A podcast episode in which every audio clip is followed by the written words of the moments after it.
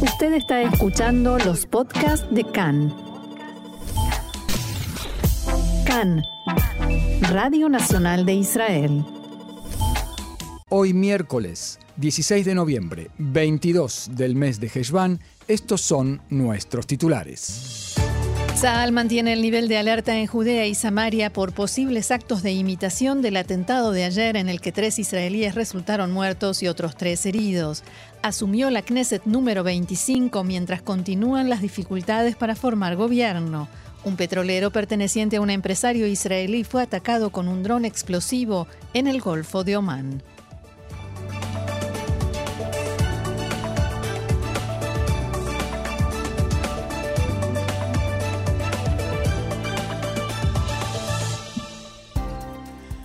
Vamos entonces al desarrollo de la información. Uno de las tres víctimas fatales del atentado de ayer en la ciudad de Ariel, en Samaria, fue sepultado ayer en el cementerio de Barcán.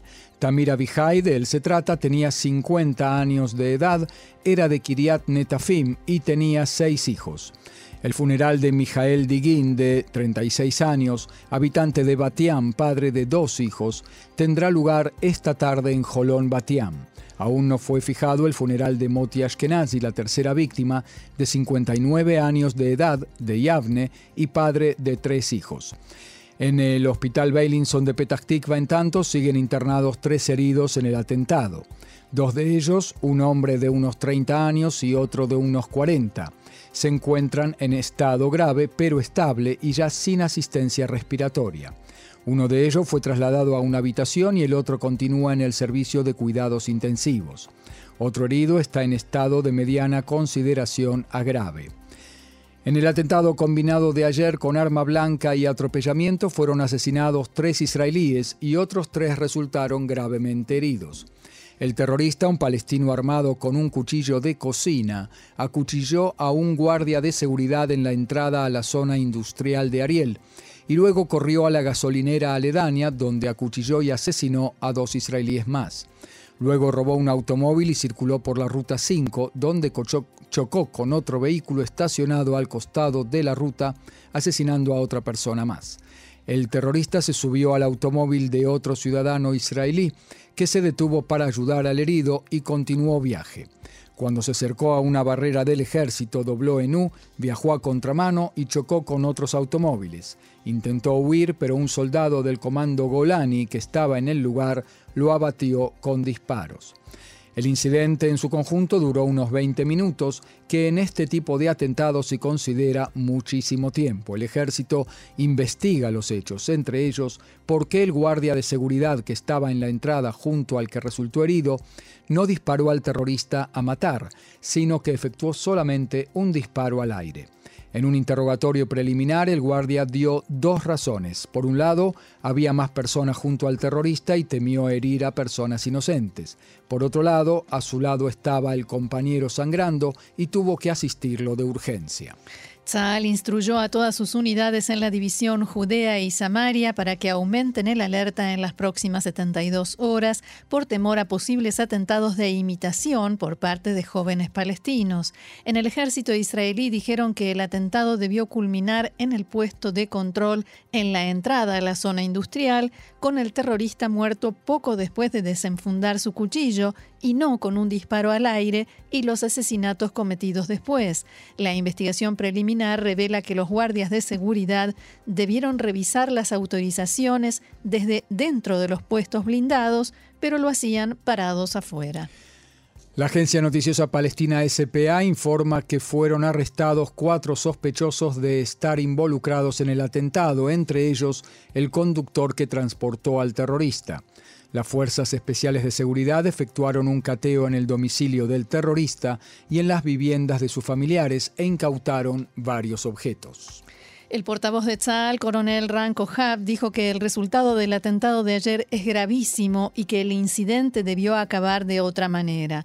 Abro comillas, investigaremos el modo en que actuó el guardia civil y también el de las fuerzas de seguridad, dijo el portavoz militar en diálogo con Khan. Destacó que el terrorista que perpetró el atentado, Muhammad Suf, de 18 años de edad, tenía permiso de trabajo en las áreas de Judea y Samaria. Hasta donde se sabe, no tenía antecedentes de seguridad y se estima que actuó solo. Unidades militares operaron ayer en su aldea, Jares, aledaña a Ariel. El embajador norteamericano en Israel, Tom Knight, condenó el atentado de ayer en Ariel y dijo que su corazón está con las familias de los asesinados y de los heridos. Esta violencia desembosada debe acabarse, escribió el embajador Knight en su cuenta de Twitter.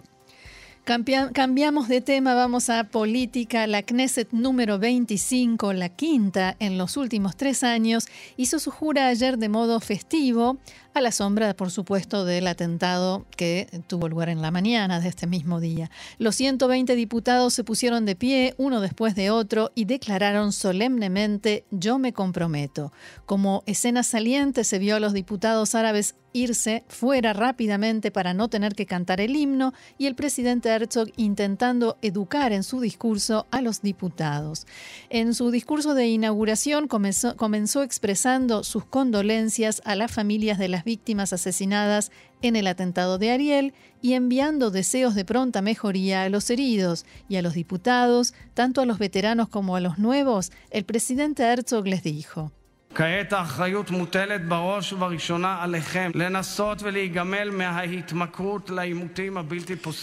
La responsabilidad es ahora ante todo de ustedes, la de intentar rehabilitarse de la adicción a los enfrentamientos incesantes y también, si me permiten, de la esclavitud exagerada al qué escribirán y al qué dirán, y quién tendrá más me gusta, o sea, likes, y más compartir, y a qué provocará eh, un escándalo en las redes. Responsabilidad, respirar hondo, chequear la información antes de cada discurso, entrevista o tecleo. Al gobierno lo llamó a actuar con prudencia, responsabilidad y en un espíritu de unión. El primer ministro electo, Benjamin Netanyahu, en pasillos, comentó brevemente el atentado a su llegada a la Knesset ayer. Hizo llegar sus condolencias a las familias de las víctimas y deseos de pronta mejoría a los heridos y respaldó a las fuerzas de seguridad. En respuesta a una pregunta que le formuló Khan de cuándo se formaría el gobierno, Netanyahu dijo que estará formado muy pronto. El premier saliente, Yair Lapid, a la luz del atentado en Ariel, renunció al discurso que tenía escrito y envió un mensaje conciliador al sector que ganó las elecciones abro comillas, tenemos que hacer que la Knesset número 25 sea un lugar de discusión de ideas y pensamientos y no un lugar dedicado exclusivamente a intercambiar ofensas. Tenemos que hacer que este edificio sea el lugar al que los ciudadanos de Israel eleven su mirada, no un lugar del que se avergüencen de sus representantes. Es nuestro objetivo y nuestra misión. Espero que lo logremos. Palabras de Yair Lapid. El titular de la Knesset, Miki Levy, por su parte, fue menos conciliador. Dijo en su discurso que la Knesset anterior cayó al lugar más bajo de la historia del país en cuanto a su discurso agresivo e hiriente, a la deslegitimación del gobierno que había obtenido el mandato de la Knesset y el quiebre de todas las reglas de juego aceptadas que ha conocido este Parlamento. Según él, la jura de la nueva Knesset es la hora para una voluntad de enmienda, de renovación y de una conducta diferente. El titular del Parlamento saliente felicitó a Benjamin Netanyahu por su victoria en las elecciones y dijo que el primer electo eh, el premier electo se enfrenta a un enorme desafío, el de cerrar la creciente fractura dentro del pueblo. Al término del discurso del titular de la Knesset, los diputados de Hadash Ta'al, los diputados árabes, abandonaron el recinto del Pleno para no tener que escuchar y pararse en eh, el himno de Israel. También salieron los diputados de RAM, pero su líder, Mansur Abbas, permaneció en el Pleno. Hoy tendrá lugar la primera sesión regular del Pleno de la Knesset, en la que continuará el festejo por la inauguración. ¿Cuándo comenzará a trabajar en serio? Eso, al parecer, llevará unas cuantas semanas más. El primer ministro Yair Lapid dijo que el terrorismo continuará azotando y que debemos estar siempre preparados para la, acción. En el brindis, luego de la reunión festiva del Pleno en la Knesset, después de la jura de los 120 diputados, Lapid agregó, en relación con la decisión norteamericana de investigar las circunstancias de la muerte de la periodista palestina norteamericana Shirin Abu que Tzal es un ejército moral y de valores. חיילי צה"ל ומפקדיו מגנים על מדינת ישראל, מתחקרים ביסודיות כל אירוע חריג ומחויבים לערכי הדמוקרטיה ולחוקיה. Los soldados y comandantes defienden al Estado de Israel, investigan a fondo todo incidente irregular y están comprometidos con los valores de la democracia y sus leyes. Los soldados de Tzal no serán investigados por el FBI, ni por ningún organismo ni país extranjero, por más amistoso que sea. No abandonaremos a nuestros soldados a ser investigados por extraños. Nuestra enérgica protesta fue transmitida a los estadounidenses en los niveles adecuados. Y el ministro de Finanzas saliente Avigdor Lieberman, líder de Israel Beitenu, dijo en la apertura de la reunión de su bancada que está muy preocupado por la coalición que se está formando.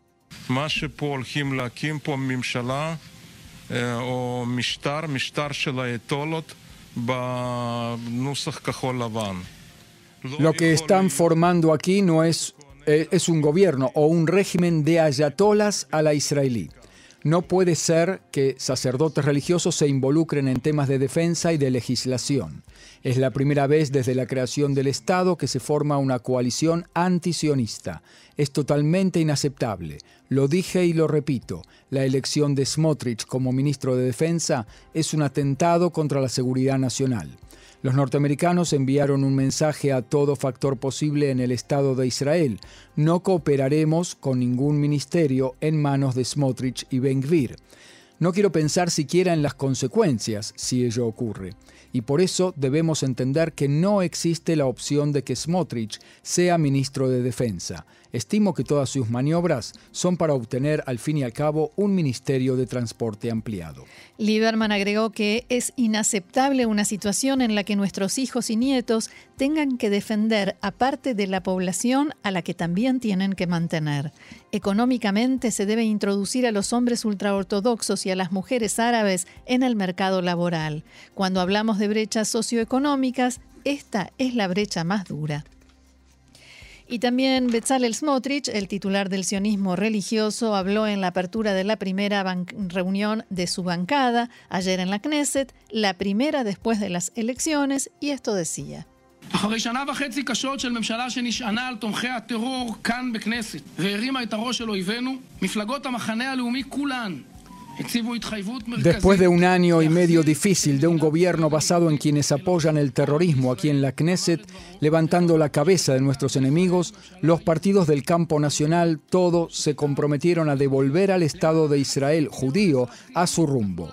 El pueblo de Israel ha decidido que se formará aquí un gobierno judío y nacional que se preocupará por todos los ciudadanos de Israel. Más de medio millón de ciudadanos de Israel nos dieron 14 escaños y la fuerza para hacer un verdadero cambio.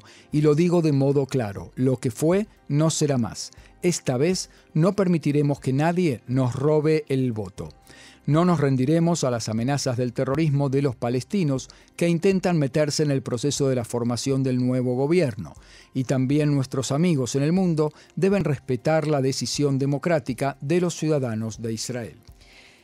El titular del partido Noam, que participó en las elecciones como parte del Frente Ut Adatit, dijo ayer que su partido participará como bancada independiente en la Knesset y que actuará para reforzar la identidad judía del Estado. הביטחון האישי והלאומי שלנו חייב להתבסס על שלוש רגליים. רגל אחת היא הביטחון הצבאי והפיזי. Nuestra seguridad personal y nacional debe estar basada en tres pilares. El primero es la seguridad militar y física, el segundo es la seguridad económica para cada uno y para, el Estado como un todo. El tercer pilar es la seguridad identitaria, en el plano personal, familiar y también en el nacional. Quiénes somos, qué somos y cuál es nuestro camino justo. Noam ha asumido la misión de fortalecer, consolidar y profundizar la seguridad identitaria. Nuestra principal exigencia en la negociación es crear una nueva sección en la oficina del primer ministro. Anoten, la Dirección Nacional de Seguridad Identitaria. Ayer informábamos sobre el intento de asesinato de un israelí en Georgia que fue frustrado por las fuerzas de seguridad locales y había sido encargado por un ciudadano iraní. En las últimas horas se, dieron a conocer más detalles sobre este intento de homicidio y se pudo saber que la víctima elegida era el empresario israelí Itzik Moshe, que vive en Tbilisi y es una figura muy conocida en la comunidad judía local. El asesinato iba a llevarse a cabo por medio de una célula activada, como decíamos, por un ciudadano iraní. Según la información que se dio a conocer en Georgia y en Israel, la Guardia Revolucionaria de Irán promovió el plan para matar al empresario israelí por medio de varios equipos de agentes en distintos países un equipo de sicarios pakistaníes identificados con la organización Al-Qaeda que llegó a Tbilisi reunió amplia información de inteligencia sobre el objetivo y alcanzó un alto grado de preparación previa a la ejecución del plan. Afortunadamente, uno de los terroristas fue, fue, arrestado la semana pasada en Georgia debido a que su conducta llamó la atención de las fuerzas de seguridad locales. Se le confiscaron armas y otros objetos que lo incriminaban. Además, fue capturada una célula de dos personas con doble nacionalidad de Georgia y de Irán que estaban encargados de conseguir y transportar las armas que se iban a usar para el asesinato con ayuda de contrabandistas que actuaban entre Turquía y Georgia.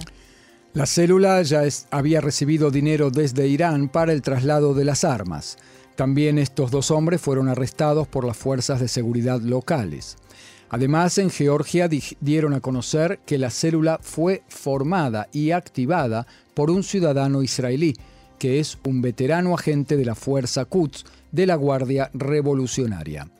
Una fuente israelí reveló que esta no es la primera vez que se descubren intentos de cometer atentados contra israelíes en territorio de Georgia y planificados por Irán y es conocido el uso de factores iraníes no formales y formales para este tipo de objetivos ya en 2021 y 2022.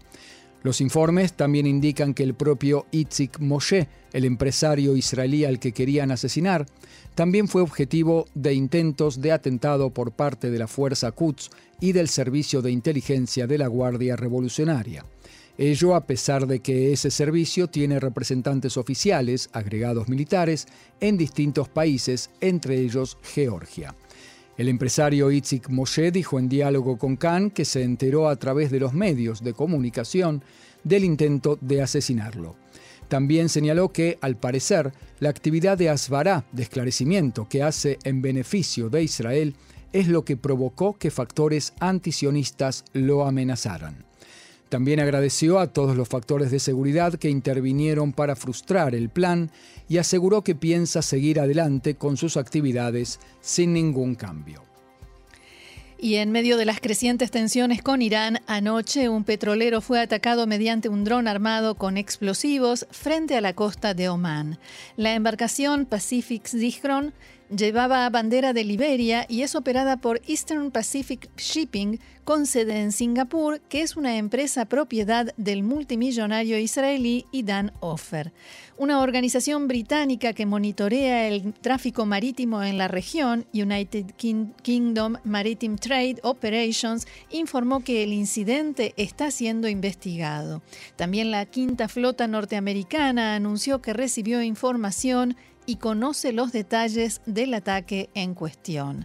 En tanto, la empresa dijo en un comunicado que el Pacific Zircon que transportaba gasóleo había sido alcanzado por un proyectil a unos 240 kilómetros de la costa de Omán. El texto también señala, estamos en comunicación con la embarcación y no hay reportes de heridos o contaminación. Toda la tripulación está a salvo, hay algunos daños menores en el casco de la embarcación, pero no hay derrame de carga ni entrada de agua.